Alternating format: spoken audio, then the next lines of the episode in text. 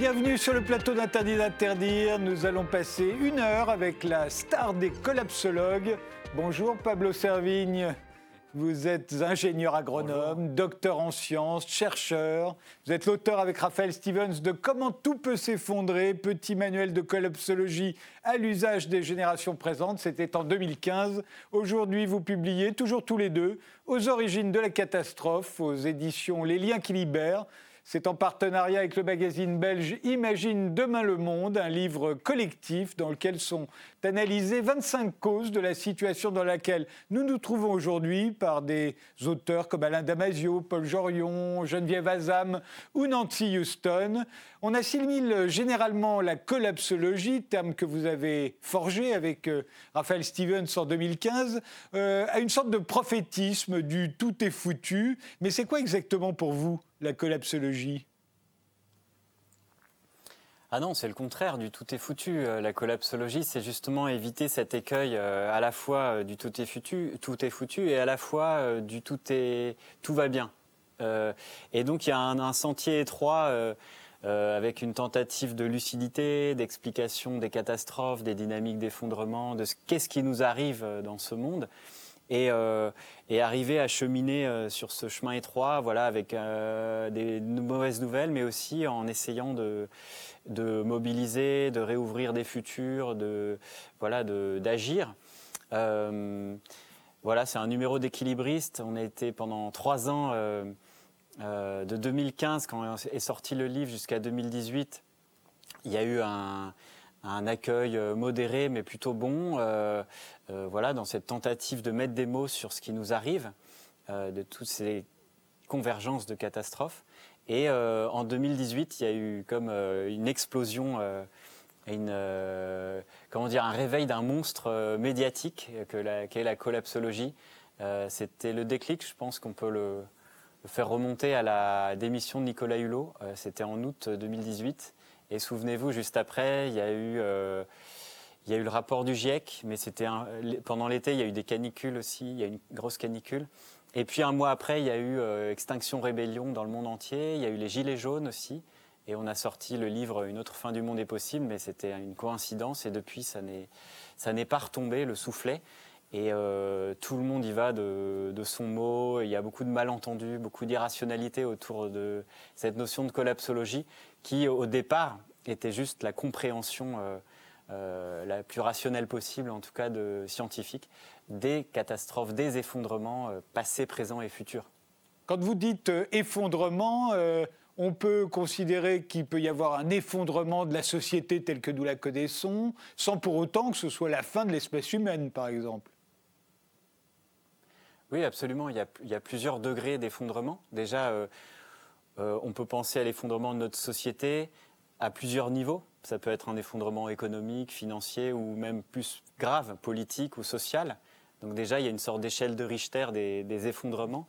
Euh, actuellement, en Libye ou en Syrie, on a un effondrement très profond euh, euh, du pays. en Union soviétique, c'était plutôt un effondrement politique dans les années 90. à Cuba, en Argentine, par exemple, hum, en 2001, je crois que c'était un effondrement plutôt financier. Donc ça, c'est au sein de la société. Après, il y a des, euh, civilisation qui s'effondre entièrement. Euh, il y a beaucoup d'exemples archéologiques. On peut parler, c'est une hypothèse euh, chez les scientifiques actuellement, de l'extinction de l'espèce humaine, mais il y a aussi des effondrements dans la biosphère de l'ordre des, écosystèmes, des, courants océaniques, des, zones de pêche, de forêts, de, courants climatiques, etc., de phénomènes climatiques. Euh, donc des phénomènes non linéaires en fait. Et, euh, et du coup, pour résumer, on a euh, d'un côté la civilisation thermo-industrielle, on va dire, en tout cas occidentalo-centrée, on va dire, qui détruit la biosphère, donc risque d'effondrement de la civilisation et risque d'effondrement de la biosphère. Évidemment, il y a incompatibilité entre les deux. Et euh, il y a des dynamiques d'effondrement partout, sachant que tout est, enfin, beaucoup de choses sont interconnectées et liées. Donc nous, ce qu'on a apporté avec la collapsologie, c'est d'essayer de penser les effondrements de manière complexe, de manière euh, euh, nuancée, avec plusieurs nuances de gris, et pas de manière blanc ou noir, comme le font les mythes hollywoodiens ou d'autres récits post-apocalyptiques. Et alors, la, la, pandémie de Covid, vous la mettez où dans le tableau? Euh, on lui a donné toutes les significations. On a dit c'est la nature qui nous envoie un message. Euh, du temps de la peste noire, on disait que c'était Dieu qui nous envoyait un message. Maintenant, c'est la nature. Euh, on y a vu une répétition générale de l'effondrement. On y a vu aussi la répétition générale de ce qu'il faudrait faire pour endiguer le réchauffement climatique. Vous, Pablo Servigne, qu'est-ce que vous voyez, vous? C'est vrai que nous, les humains, on a vraiment tendance à tout mettre en récit. Et euh, il faut qu'on se crée une histoire. Il y a un événement qui est arrivé, il faut qu'on le mette en contexte, qu'on se crée un récit. Donc on peut, effectivement, on a entendu un peu, euh, tout et son contraire, beaucoup d'histoires sur cette pandémie. Euh, d'un point de vue purement collapsologique, c'est-à-dire scientifique rationnel, nous, dans les rapports qu'on lisait et les publications scientifiques, on avait déjà dans les listes de choc systémique, il y avait pandémie, clairement. C'était ce que les scientifiques le prévoyaient, enfin certains scientifiques. Euh, il y avait des signes avant-coureurs. Toutes les conditions étaient là, destruction de la biodiversité, proximité avec des espèces nouvelles parce qu'on détruit les forêts primaires, euh, interconnexion globalisée des chaînes d'approvisionnement, des transports, euh, tourisme, etc. Donc on assume qu'il y avait aussi des scientifiques, ça on l'a su après, mais qui qui prévoyait déjà une pandémie à coronavirus, alors que c'est la première pandémie à coronavirus que l'humanité connaît. Et euh, donc, on a, c'était dans la liste des potentiels risques systémiques globaux. Il y en a d'autres. Hein, il y a des risques climatiques, il y a des risques de blackout, des risques de, de panne d'électricité. Ça, ça c'est vraiment un choc systémique très très dur pour une société. Il y en a déjà eu partiellement aux États-Unis, etc. Mais on a, enfin, il y en a eu en Italie aussi. Je crois que c'était en 2012 où ils ont euh, mesuré et bien étudié ce cas euh, euh, d'un blackout géant qui, parce que la société était tellement interconnectée, s'est répandu au système Internet qui a alors fait bugger à nouveau une plus grosse zone électrique. Et donc on a des phénomènes de, méga crise en fait par la sur interconnexion, euh, l'hyper-interconnexion des, réseaux euh, globaux, des réseaux en tout cas humains, des réseaux techniques. Et euh, donc nous, on la classe parmi les étincelles en fait, les, chocs systémiques. Il y en a d'autres, ça sera, c'est pas la première, ça sera pas la dernière pandémie, et il y a en plus d'autres chocs systémiques. Donc on arrive dans un siècle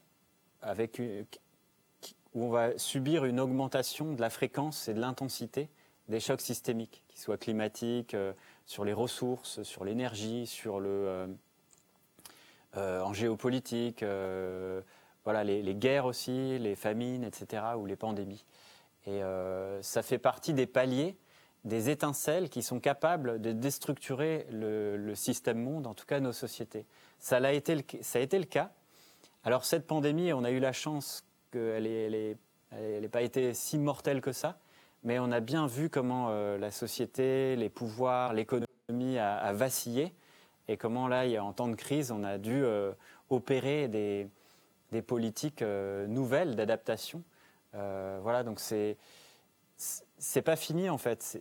elle n'est pas derrière nous. Là, on arrive avec une vague psychiatrique, on arrive avec des vagues sociales, avec combien? 8, 10 millions euh, de pauvres en France, je crois, et 8 millions de Français qui ne mangent pas à leur faim. Euh, on arrive avec des niveaux d'égalité qui s'accroissent, etc. Donc on n'a pas fini de voir les, conséquences de cette euh, pandémie et elles peuvent encore, ces conséquences, déclencher d'autres catastrophes en chaîne. Donc elles font partie. Si les historiens du futur montrent que la période qu'on vit décide que la période qu'on vit était finalement un effondrement, je pense que la pandémie euh, euh, aura joué un rôle euh, important.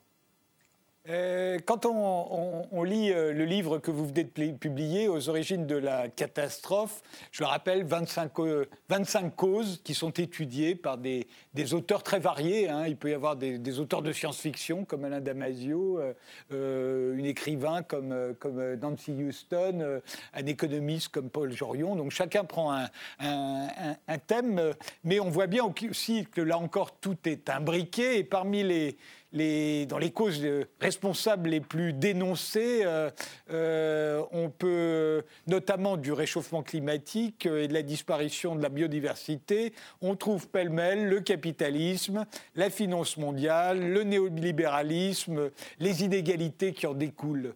Euh, est-ce que ça vous semble une si grande évidence que cela?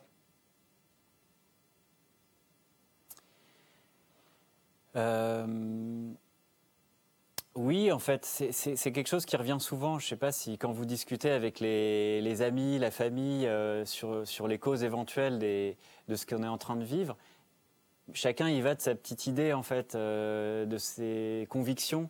Et souvent, le capitalisme, c'est une étiquette qui revient, qui, euh, est vraiment l'adversaire le plus commun, enfin désigné comme le, plus le plus fréquemment. Et le, truc, c'est que le capitalisme et aussi la conséquence d'autres euh, causes, en fait, comme on l'a montré dans le livre. Euh, il y a cette euh, séparation nature-culture, il y a ce qu'on pourrait appeler l'économicisme, c'est-à-dire le, fait de voir tout de manière économique et d'oublier la biosphère, et ça inclut aussi le, communisme, enfin l'Union soviétique. il y a cette volonté de puissance dont parle d'ailleurs Mathieu Ozano euh, sur le chapitre des énergies fossiles, c'est cette euh, volonté de puissance, d'expansion et de domination qui est vraiment très euh, caractéristique de l'Europe. C'est très européano-centré. pour reprendre le, très, beau livre de Fabian Scheidler, un Allemand, qui s'intitule La fin de la méga machine, il montre très bien comment la convergence euh, de cette volonté de domination ou d'expansion de, alliée à la création des États et de, la machine militariste a créé, en plus de la dette et du monde de la finance, hein, par exemple à Gênes, c'est les, marchands euh, de Gênes qui ont envoyé Christophe Colomb pour rembourser les dettes. Et donc l'argent du pillage des Amériques a servi à, à, rembourser euh, les dettes et à faire marcher euh, cette finance euh, déjà européenne. Et donc ça a créé un colonialisme, un extractivisme, un, impérialisme en fait, dont, on est les héritiers, dont le capitalisme est l'héritier. il y a aussi, on peut citer dans les, causes aussi du capitalisme, qui est né dans l'Angleterre victorienne, à l'époque de Darwin, euh, euh, les, philosophes ont utilisé la pensée de Darwin, qui est une magnifique théorie euh, biologique, pour justifier les inégalités, pour justifier ce capitalisme prédateur, la loi du plus fort, la compétition généralisée, et ils, en, ont fait une idéologie. et, tout, voilà, et tout ça sans boîte, sans chevêtre. Et ce qu'on voulait arriver à faire, c'est d'abord inviter plusieurs auteurs pour montrer, continuer cet exercice de transdisciplinarité qu'on avait enfin qui, comment dire, qui, est présent dans tous nos livres. Et en plus, sortir de la science, inviter des auteurs, des voilà, dramaturges, romanciers, euh, pour montrer que ce n'est pas qu'une question technique et scientifique. Et en, mettant toutes ces causes euh, sur la table, déjà créer un effet waouh, en fait, il y en a beaucoup. Elles sont toutes plus ou moins crédibles. Il y en a même d'autres, hein, on pourrait en rajouter d'autres, et j'invite les lecteurs vraiment à, en rajouter aussi et puis inviter le lecteur à tisser. C'est vraiment intéressant. Moi, j'ai essayé, euh, avec ces 25 causes, en les mettant sur la table, de faire des liens de cause à effet, plus, moins, euh, des boucles de rétroaction, et de me faire une arborescence. Et en fait, à chaque fois que je refais un schéma, il est un peu différent.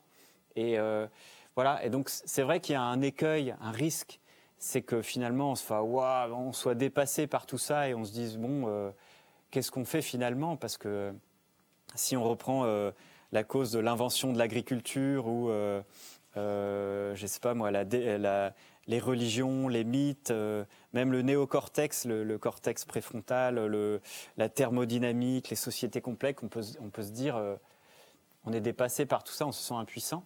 Mais d'un autre côté, ça permet aussi de rassembler, d'associer les luttes. On a dans le même livre euh, un chapitre assez chouette d'ailleurs sur le patriarcat. Et, euh, ça rejoint les, donc le combat écoféministe.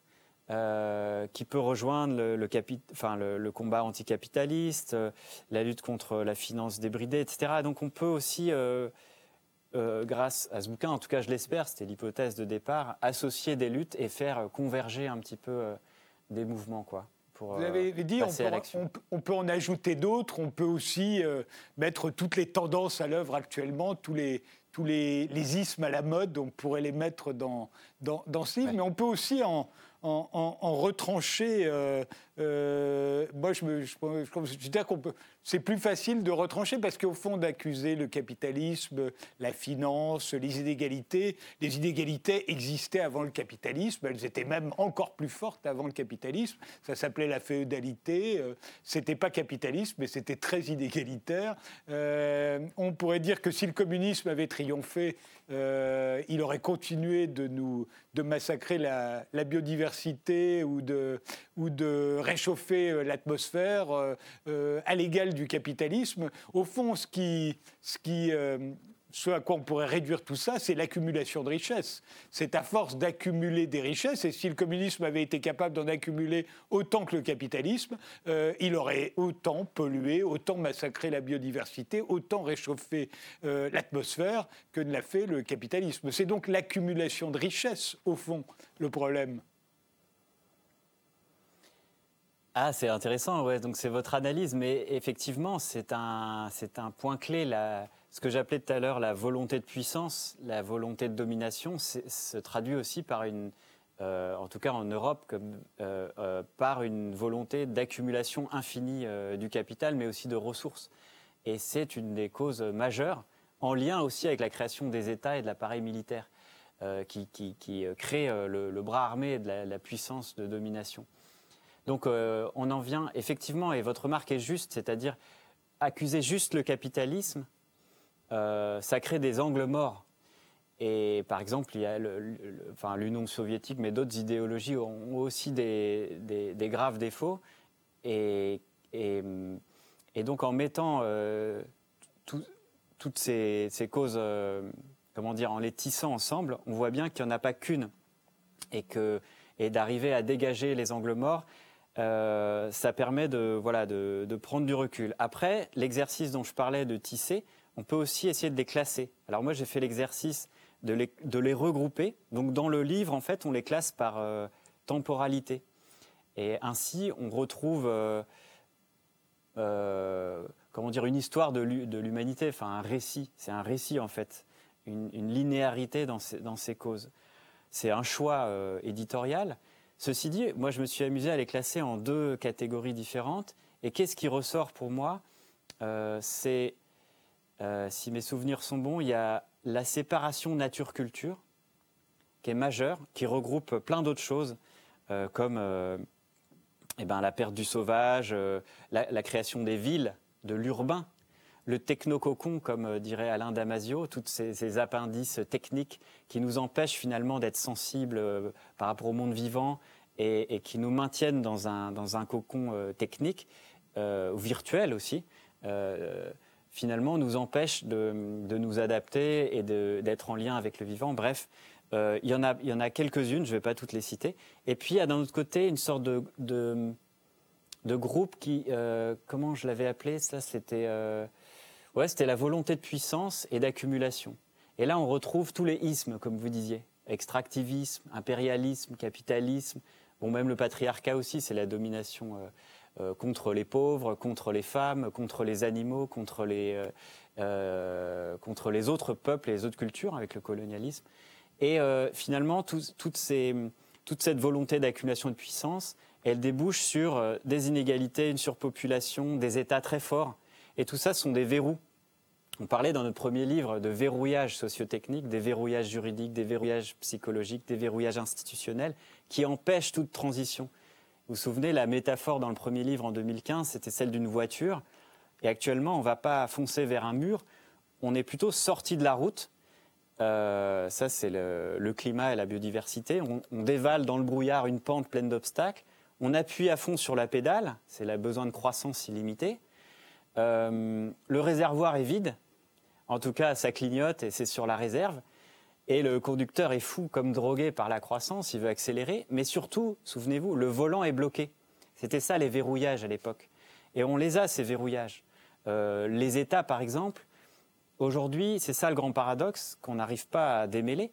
Les États sont à la fois des adversaires et des alliés. Euh, en France, c'est très clair aujourd'hui. Euh, L'État qui passe des lois sécuritaires, comme on le voit aujourd'hui, qui, retrouve sa puissance en fait comment dire avec des dérives autoritaristes et en même temps un État qui peut être un outil euh, de coordination d'une transition vers par exemple la fin des énergies fossiles ou peu importe les objectifs qu'on se trace aussi audacieux soit-il vers un monde euh, durable, soutenable euh, en lien avec le vivant.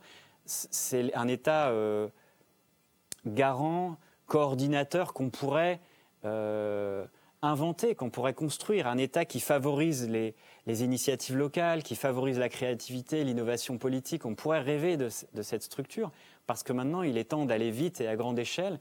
Et l'État est à la fois euh, voilà, un possible outil, mais à la fois un risque très fort. Et on, voit bien aussi, en sachant euh, que depuis 500 ans, l'État, ça a été, euh, comment dire, le, pas le frère jumeau, mais l'allié du capitalisme. Sans, État, il n'y a pas de capitalisme possible. C'est le bras armé du capitalisme.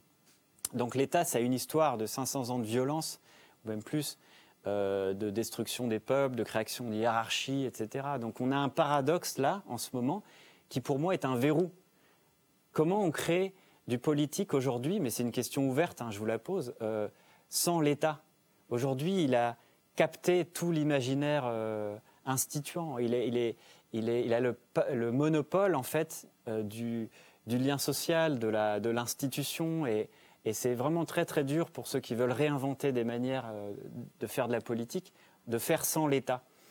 Et on doit faire à la fois avec et à la fois sans. C'est ça le paradoxe. Mais euh, on peut dire aussi que le capitalisme est né là où l'État était faible. Dans les républiques comme Venise ou comme Gênes, euh, en, Flandre, euh, euh, là où il y a justement la féodalité était faible, l'État était faible. Mais bon, c'est un autre débat. On est d'accord que l'accumulation de richesses n'est pas propre au capitalisme, ça préexistait au capitalisme et ça pourrait continuer d'exister alors même que le capitalisme a disparu. l'accumulation de richesses, au fond, ça commence euh, comme Jean-Paul Deboul le dit dans votre livre, euh, célèbre archéologue, qui était à votre place il n'y a pas si longtemps d'ailleurs, euh, l'accumulation de richesses, ça commence quand on se sédentarise, quand on, on arrête d'être des chasseurs de cueilleurs, on arrête d'être des nomades, et à partir de ce moment-là, on peut commencer à accumuler des richesses. On peut inventer l'agriculture, on peut inventer la propriété privée, inventer les chefs, les religions, les guerres. Tout ça euh, vient avec euh, la sédentarisation et on va accumuler des richesses euh, au sein des empires, des villes, des villages, des tribus, avec le colonialisme, mais aussi sans le colonialisme, en envahissant le voisin ou ou en, confisquant le champ d'à côté, en, faisant des esclaves ou en inventant le travail, le salariat.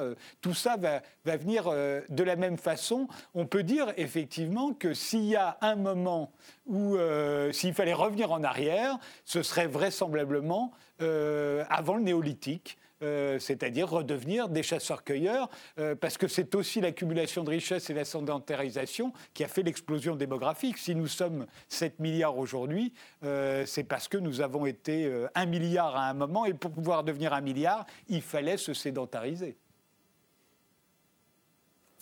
Oui, sortir des énergies euh, fossiles qui nous ont permis euh, cette explosion. Effectivement, mais dans, votre euh, qui, est, a très bien été documenté par James Scott, par tous ces anthropologues anarchistes qui montrent que les, je pense aussi à Marshall Salins, qui, disait que les sociétés, disons, de chasseurs-cueilleurs travaillaient moins, ils vivaient mieux, en fait, en meilleure santé. Et après, quand certains sont sédentarisés, euh, euh, l'étude des os et des, comment dire, des squelettes des, premiers agriculteurs montrait qu'en fait, ils avaient vraiment euh, des déformations, une vie très dure, etc. et que au début, pas la après. sédentarisation. Au, dé- Au, début, c'est ça. Voilà, Et, des. Et... Et en- Ouais, c'est ça. Et, le- et en fait, le blé aussi, il mon- il montre comment euh, euh, l'agriculture et en tout cas le choix du blé, a été, enfin des, des céréales, a été fait pour euh, compter en fait les récoltes, les stocker. Et du coup, invention de l'agriculture, des scribes, de la comptabilité, de l'armée pour garder les stocks, etc., etc. Ceci dit, dans ce récit, je pense qu'il faut éviter l'écueil de la linéarité, du déterminisme, enfin de, l'obligation euh, de, passer par, tout ça. Euh, je pense que c'est le. Alors, comment dire, les travaux de l'anthropologue David Graeber, qui malheureusement est décédé récemment, et de son collègue dont j'ai oublié le nom, qui était en train d'écrire justement un livre, j'espère qu'ils vont réussir à le sortir, sur euh, le fait qu'il y a eu aussi des grandes sociétés euh, dont on a moins de traces, mais les anthropologues commencent à, en trouver, euh, moins hiérarchiques, moins inégalitaires. Parce qu'il y a une, sorte de règle qui veut que plus les sociétés grandissent en complexité, plus elles deviennent hiérarchiques, plus il y a des inégalités. C'est structurel. Alors c'est structurel aujourd'hui, mais ça l'a pas toujours été. Et, c'était tout le travail de ces nouveaux archéologues d'arriver à montrer qu'on pouvait faire des grandes sociétés aussi de type plus horizontal, moins hiérarchique, moins inégalitaire. Et ça, ça, ça redonne un peu d'air frais, ça réouvre une brèche dans notre imaginaire. Parce que je vous entendais euh, dire euh, revenir au passé. Effectivement, on pourrait se dire, si une des causes, c'est l'invention de l'agriculture, comment est-ce qu'on fait pour revenir avant l'invention de l'agriculture? Ok, on va devenir chasseur-cueilleur, mais ça veut dire quoi concrètement? Mais il n'y a pas assez de forêt. On est 7 milliards. Donc là, il y a un verrou euh, dans lequel on est coincé. Et Je vous interromps, Alors, on pense qu'est-ce à que- ce... Je vous interromps, on pense à ce verrou, Pablo Servigne, on fait juste une pause, ça nous donne le temps d'y réfléchir et on se retrouve juste après. je vous en prie, ouais.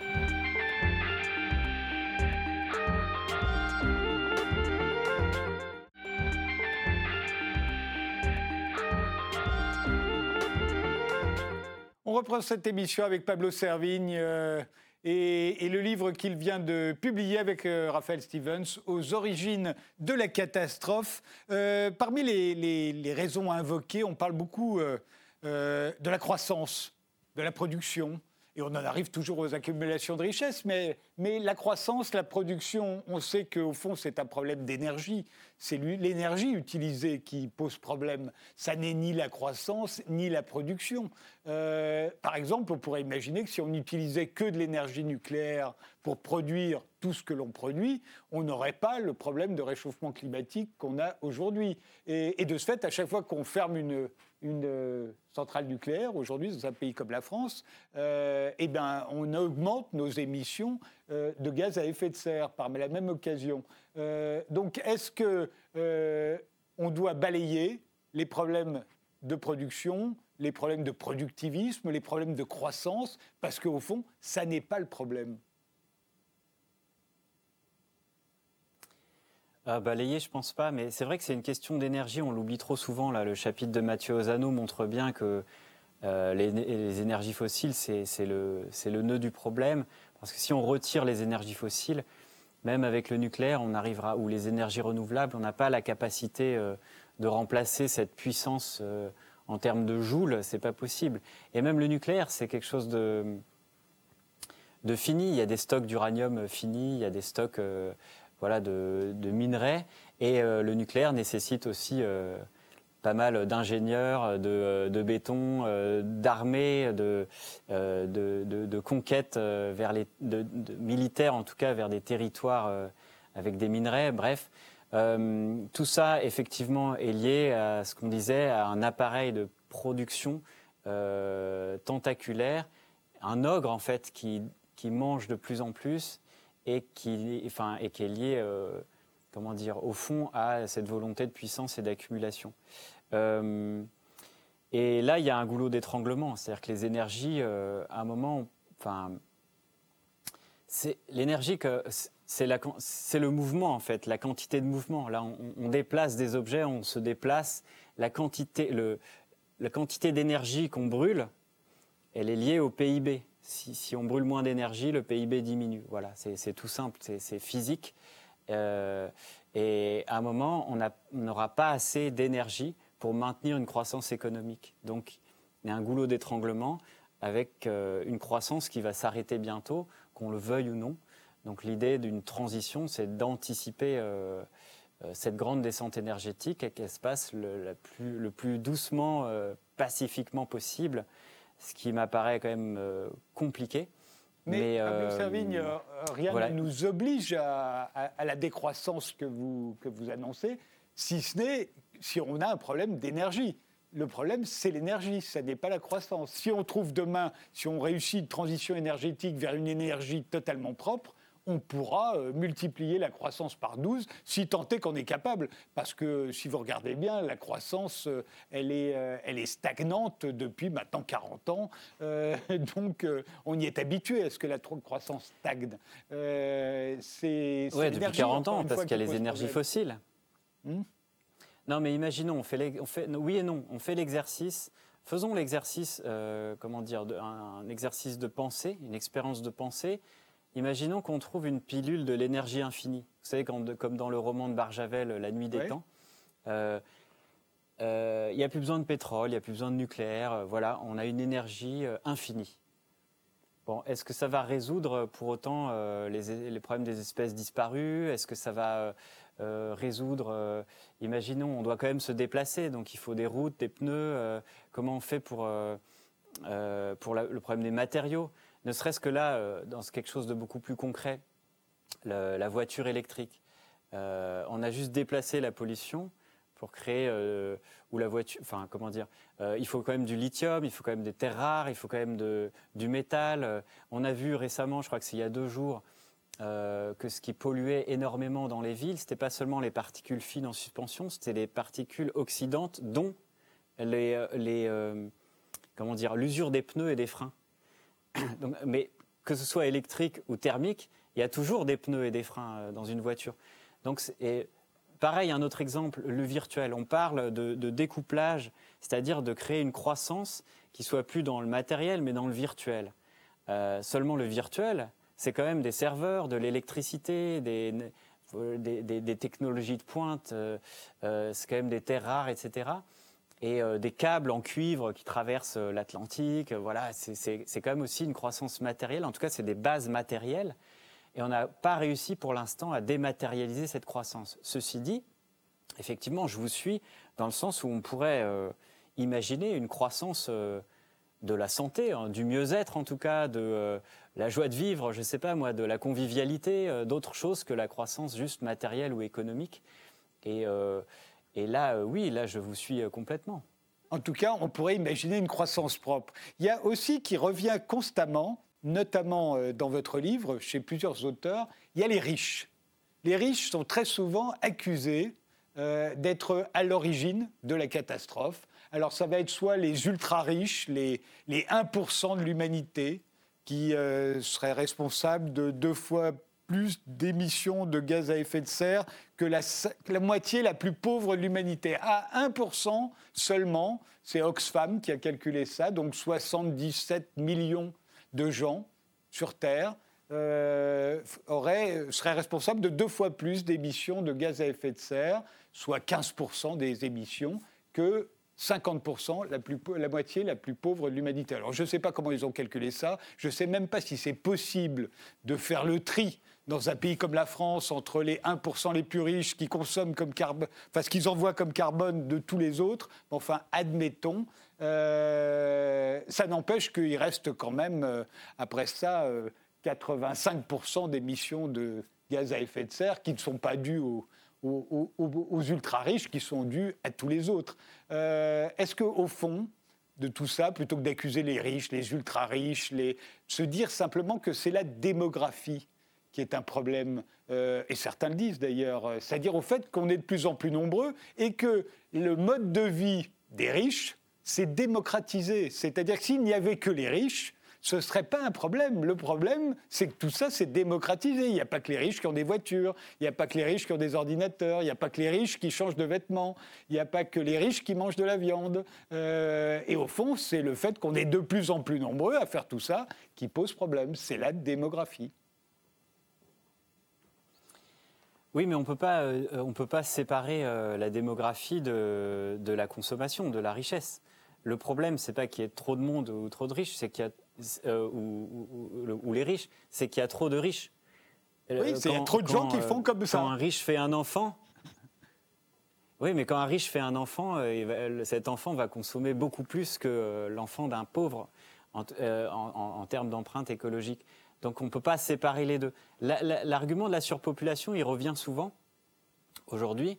Et là, c'est un sacré verrou parce que comment on fait pour diminuer la population Je ne vois pas de solution politique actuellement à l'horizon. ceci dit, je reviens sur la question des riches parce que ça m'avait marqué à l'époque ce, livre d'Hervé Kempf, je ne sais pas si vous vous souvenez, euh, comment les riches détruisent la planète. Et montrer que ce n'était pas seulement le fait que les riches consomment plus, effectivement, euh, voilà, on peut calculer ça, mais c'est le fait que les riches, en augmentant les inégalités, euh, créent un modèle de société que les moyens riches veulent imiter.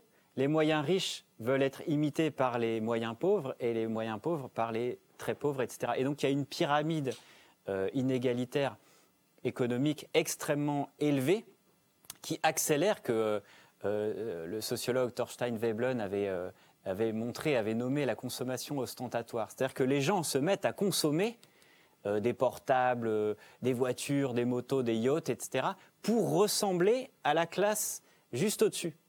Et en fait, en créant des super riches, on crée un, un modèle qui va favoriser tous ces tourbillons de consommation et qui va, finalement euh, consommer la planète juste parce qu'on a envie de ressembler euh, à la classe sociale qui est juste au-dessus.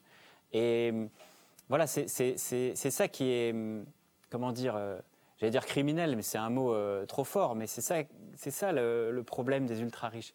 Et en fait, il y a, on a écrit un livre qui s'appelle L'entraide, l'autre loi de la jungle, avec Gauthier Chapelle, qui est aussi biologiste. Et on a décortiqué toutes ces études euh, absolument passionnantes sur les humains, les expériences économiques, qui montrent bien que dans une société, euh, il y a toujours eu des inégalités. Le problème, c'est que quand il y a des faibles euh, niveaux d'inégalité, ça va encore. Il y a une sorte de, cohésion sociale, mais quand les inégalités augmentent, il y a une perte de cohésion sociale parce que, en fait, il y a un sentiment d'injustice. C'est pas juste lui, il a plus, c'est pas juste euh, on se comprend plus en fait. Et, les gens ne se parlent plus. Et surtout quand on voit, quand, les riches arrêtent de se cacher en fait, et on voit le niveau de vie des riches, ça crée un sentiment euh, euh, de, ressentiment, de colère, et du coup de désengagement envers le bien commun. C'est-à-dire que les gens, comme ils voient que c'est injuste, ils veulent plus participer, payer des impôts, participer au bien commun, etc. Et du coup, on a une corrosion de la société par ces niveaux d'inégalité. L'inégalité est extrêmement corrosive pour les sociétés. Et donc voilà, on peut pointer évidemment les riches, on a tous besoin d'un bouc émissaire, mais c'est vraiment pour moi ce qui est plus important, c'est de revenir à la cause. Comment se fabriquent les riches? Comment se fabriquent les richesses et les inégalités par des processus, euh, mais comme l'a montré euh, Thomas Piketty dans ses travaux, euh, le capitalisme structurellement crée des sociétés inégalitaires. Et à chaque fois qu'il y a eu réduction des inégalités, c'est qu'il y a eu une grande catastrophe. La crise de 29, les, crises, les guerres mondiales, etc. Quand la finance et le capitalisme étaient à genoux, là, les institutions ont pu euh, ben, les maintenir à genoux et les forcer à, instituer plus d'égalité, plus de, moins d'injustice en tout cas.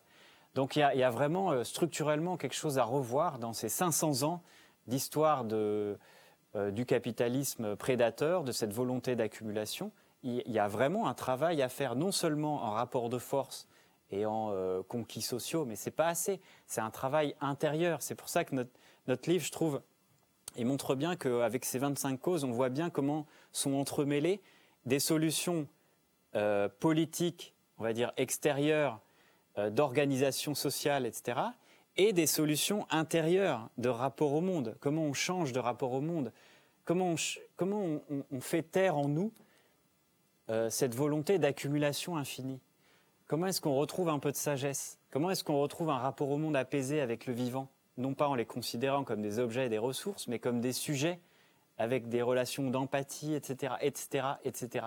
Donc il y a vraiment une voie intérieure psychologique, métaphysique, spirituel. Spirituel dans le sens qui ai-je envie d'être Qu'ai-je envie de donner au monde Quel est mon horizon Etc. Juste des questions, connais-toi toi-même, c'est une question spirituelle. Je ne parle pas de religion. Et, ça, c'est ce qu'on voulait dire dans notre livre en 2018, Une autre fin du monde est possible. Et euh, aujourd'hui, il y a vraiment un chantier politique pour arriver à, à, coupler, j'allais dire, ce chemin intérieur dont on a besoin et ce chemin politique dont on a aussi besoin. On ne peut pas faire l'un sans l'autre. Et en fait, c'est un livre aussi qui participe de cette réconciliation, c'est un peu un slogan, entre méditants et militants. Et on a juste besoin d'arrêter de, se foutre sur la gueule, de, travailler ensemble. Euh, une voix intérieure permet d'enrichir les luttes politiques et inversement. On l'a très bien vu à Notre-Dame-des-Landes. C'était une expérience euh, de, créativité et d'innovation politique où ils ont même pu expérimenter un autre rapport au monde, un autre rapport au collectif, un autre rapport à soi. Euh, c'était vraiment, c'est ça dont on a besoin, des zones d'expérimentation d'innovation sociale et politique, et peut-être même farfelu. On s'en fout, mais il faut créer quelque chose de nouveau, dans tous les sens, plein de mauvaises herbes partout, pour pouvoir avoir une chance de recréer une forêt, de régénérer une société. Il faut avoir le plus de chances possible de, jeunes boutures, de jeunes pousses qui, qui, qui innovent en fait. Je ne voudrais pas faire le défenseur du capitalisme, mais il est tellement accusé de tous les maux que ça m'amuse. Euh, les inégalités étaient bien plus grandes avant le capitalisme que depuis la naissance du capitalisme. Euh, le, je sais pas, le, le, le sultan Aurangzeb euh, en Inde était 20 fois plus riche que Louis XIV et il n'y avait pas le capitalisme en, Inde. les, les, rois. Ah non, mais là, on a là c'est pas des niveaux de 20 fois les inégalités avant le capitalisme étaient bien plus grandes que depuis le capitalisme. Mais c'est un détail. Euh, les gens pensent qu'aujourd'hui, si on prenait la fortune des riches, ça pourrait rembourser les dettes des, États. C'est faux. Les États dépensent beaucoup plus que les riches, sont beaucoup plus riches que les riches, même si Oxfam euh, trouve euh, à, calculer que, que c'est l'inverse. Non. les États sont bien plus riches que les capitalistes.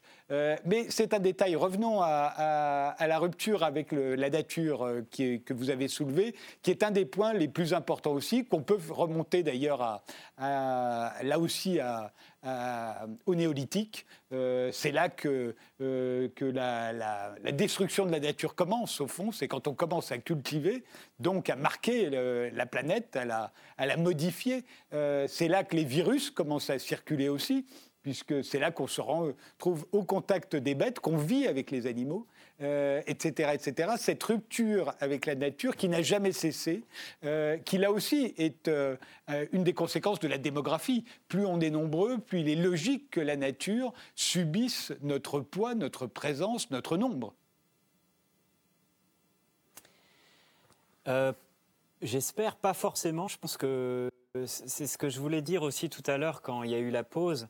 Euh, c'était que l'idée, c'est pas forcément de revenir en arrière à une société de chasseurs-cueilleurs euh, primitiviste, euh, du, sauvage idéal en pagne, etc. Mais c'est, d'arriver à, en comprenant ces causes, à voir ce, qu'on peut retirer aujourd'hui dans l'état des lieux, de l'état de la planète. Qu'est-ce qu'on pourrait, comment on pourrait s'inspirer de ces modes de vie chasseurs-cueilleurs, de voilà. Alors c'est exactement ce que font euh, les permaculteurs. Vous savez, en permaculture, il y a des principes de design, il y a des principes éthiques. Euh, ces principes de design, ils sont, il y a 12 principes. Euh, ça, c'est facile à trouver sur Internet, vous verrez. ces 12 principes, c'est quoi? Sinon, des principes du vivant. Comment fonctionne le vivant? Comment le vivant, une fois qu'on applique ces principes, créer des systèmes euh, tout à fait résilients, qui créent de l'abondance, etc. Par exemple, un principe, c'est euh, créer des cycles. Au lieu d'un processus linéaire, où on a besoin de ressources et qui crée de la pollution, eh ben, on, ferme les cycles et euh, comment dire, tout déchet est une ressource pour un autre être vivant. Autrement dit, en forêt, je ne sais pas si vous avez remarqué, il y a plein d'êtres vivants et il n'y a pas de déchets. Il n'y a pas de déchets en forêt tout se recycle. C'est un, des écosystèmes les plus productifs au monde en termes de biomasse. Et il n'y a pas de production de déchets. Il a pas, voilà, et en plus, ça fonctionne juste au solaire. Euh, un, un, autre exemple en permaculture, c'est de dire quand vous avez un potager, c'est pas qu'il y a trop de limaces, c'est qu'il n'y a pas assez de canards. Vous fermez un cycle. Et donc, les canards mangent les limaces, etc. Donc si on applique, ça c'est un exemple pour montrer que si on applique ces principes du vivant, euh, les systèmes, tous les systèmes, que ce soit humains, euh, dans l'entreprise, dans le potager, euh, pour la construction d'un habitat, fonctionnent beaucoup, beaucoup mieux, sont plus soutenables, etc. etc. comment on fait les créateurs de la permaculture, donc David Holmgren et Bill Mollison sont des Australiens, ils ont été voir en fait les sociétés premières, les peuples premiers, qui vivaient plus ou moins en équilibre avec la nature, en tout cas qui ont duré, euh, dont la société a duré vraiment longtemps. Ils, ont vraiment, euh, comment dire, euh, passé l'examen en fait de la durabilité, parce que voilà, c'est une société qui s'est pas effondrée, en tout cas qui a duré longtemps. Et quelles étaient les caractéristiques de ces sociétés? Et donc ils en ont tiré des principes éthiques et des principes de permaculture, qui sont en fait des principes qu'on qu'a trouvé le vivant, en fait, qui a déployé le vivant depuis 4 milliards d'années pour euh, rester juste sur Terre et créer un habitat sain. Donc si déjà on s'inspirait, euh, c'est pas un retour au passé, c'est vraiment un retour vers le futur.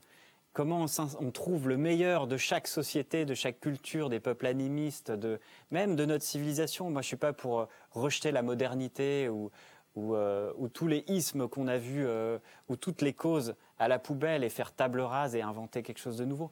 Mais c'est qu'est-ce qu'on a de, d'intéressant, qu'est-ce qu'on peut reprendre, comment on peut retisser, reconstruire, rebricoler, et comment on peut réouvrir des horizons aujourd'hui dans les ruines du monde?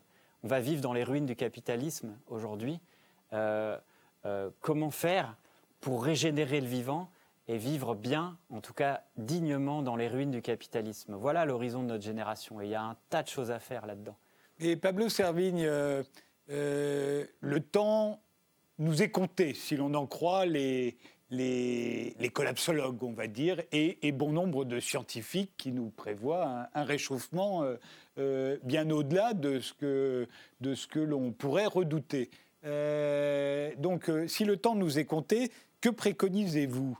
Euh, j'ai l'impression que, sauf un gouvernement autoritaire, et un gouvernement autoritaire mondial, parce que si c'est juste ici ou là, ça ne sert à rien, il faut qu'il y ait un gouvernement autoritaire mondial.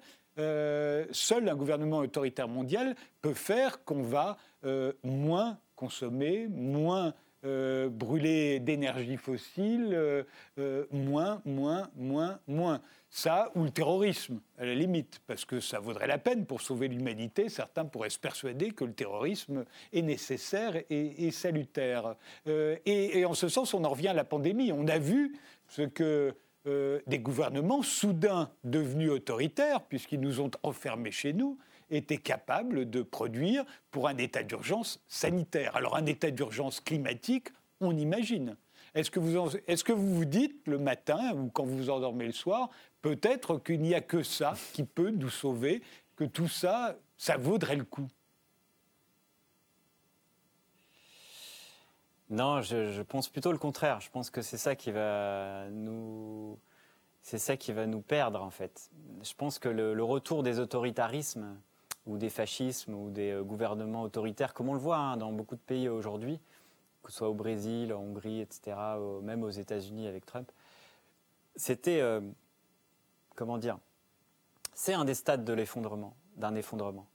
Les autoritarismes, quand, tout, euh, quand tout va mal, quand il y y a du bazar et, du chaos, beaucoup de, de, gens, enfin dans la population, on appelle à la figure du père, à la figure de, de celui qui va ordonner, euh, mettre de l'ordre de manière autoritaire et ça crée des régimes euh, euh, qui, qui euh, précipitent les catastrophes parce qu'ils créent des guerres, des, enfin voilà, des massacres et qui font des décisions, comment dire, rapides et, et brutales.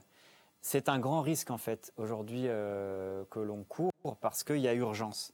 Ceci dit, moi je pense, enfin, dans mon rêve, j'en suis dans mes rêves les plus fous, euh, pour reprendre votre expression, quand je m'endors le soir ou quand je me réveille le matin. Moi, c'est plutôt l'inverse, c'est-à-dire, euh, euh, moi, je rêve d'un, effectivement, d'un, d'institutions garantes qui, qui puissent coordonner à la plus grande échelle possible. Peut-être les États, peut-être moins, je ne sais pas.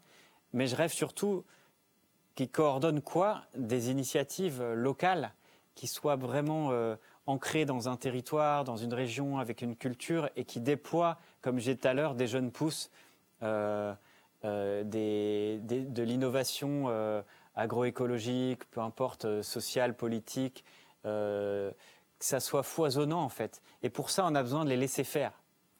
pas seulement de les laisser faire, mais aussi de les soutenir, que l'État, ou en tout cas les institutions, soient des pépinières de cette innovation, de, ces, voilà, on a besoin d'audace, on a besoin de, gens qui créent un nouveau monde, qui ouvrent des horizons, qui inventent des futurs, on a besoin d'auteurs d'anticipation et de science-fiction qui osent créer des, récits euh, qui donnent envie de vivre la suite, mais aussi de politiciens, voilà, de, voilà, d'intelligence collective, collective, etc. Et donc, euh, on n'a pas besoin d'un État fort euh, qui arrive avec la matraque mais plutôt garants qui soutiennent les initiatives locales. Ce n'est pas du tout euh, la culture euh, aujourd'hui en France, avec cette cinquième république euh, monarchique, pyramidale, qui, voilà, qui, a des, écueils énormes, mais peut-être ça pourrait l'être. Enfin, moi, c'est ça dont, je rêve. Mais c'est vrai que Actuellement, euh, entre choisir le capitalisme vert ou euh, le fascisme vert, euh, c'est la peste ou le choléra, hein, pour prendre un mauvais jeu de mots. Donc ça, ça c'est vraiment les deux grands risques de notre époque. Et là, moi, j'aime beaucoup la pensée d'Ivan Illich, en tout cas toute cette filiation d'Ernst Schumacher. Vous vous souvenez, Smile is Beautiful dans les années 70.